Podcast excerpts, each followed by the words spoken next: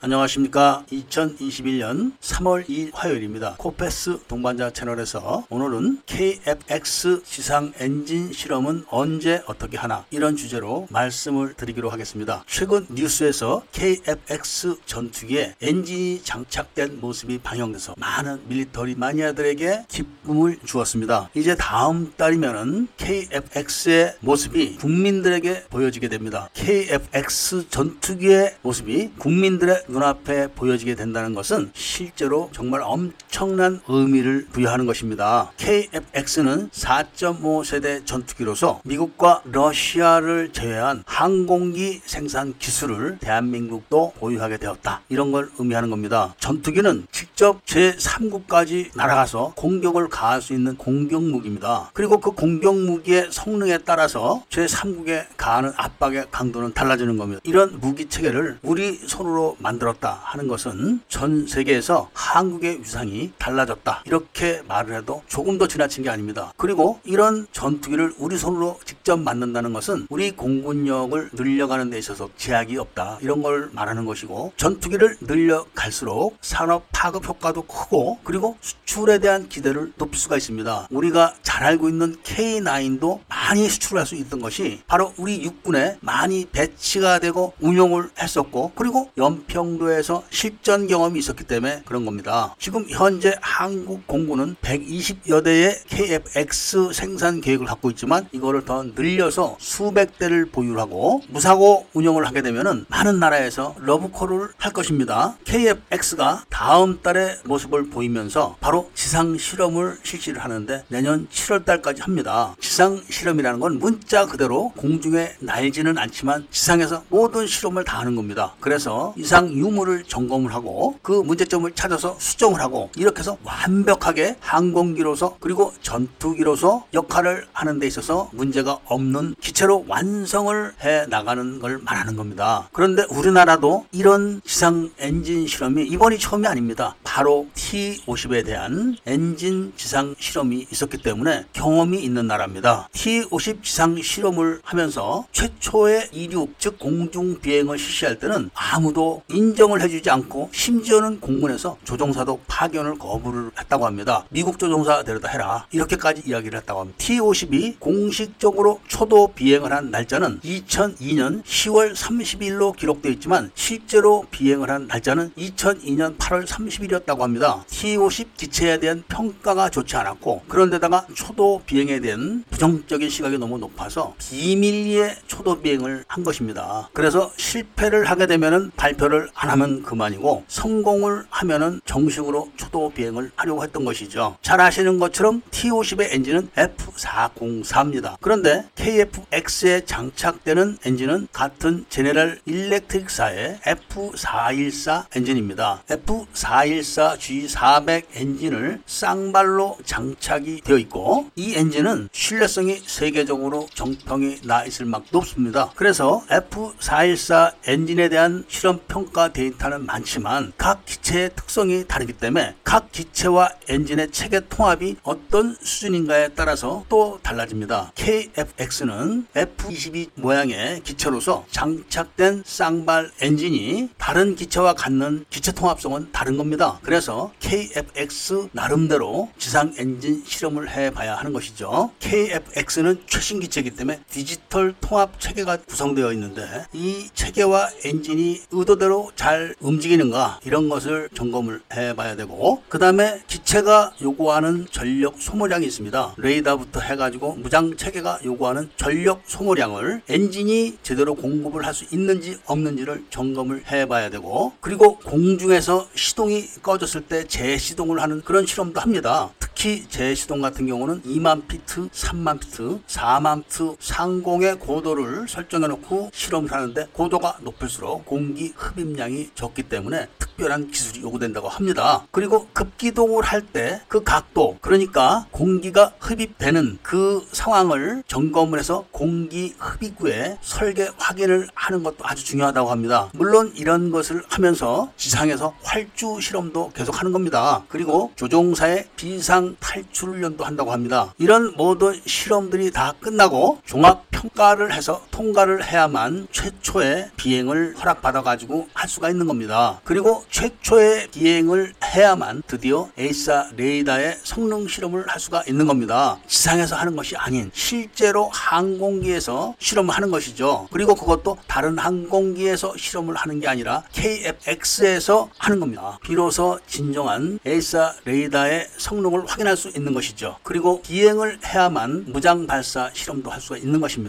이런 실험을 하기 위해서는 수천의 비행이 필요하고 그런 것 하나하나가 인증이 다 끝나야만 양산이 되는 겁니다. 그래야만 진정한 전투기로서 전 세계에 얼굴을 내미게 되는 것이죠. 하루빨리 그런 날이 오기를 학수고대하면서 오늘 이야기를 마치고자 합니다. 구독과 좋아요를 부탁드리고 이야기를 들어주셔서 감사드립니다.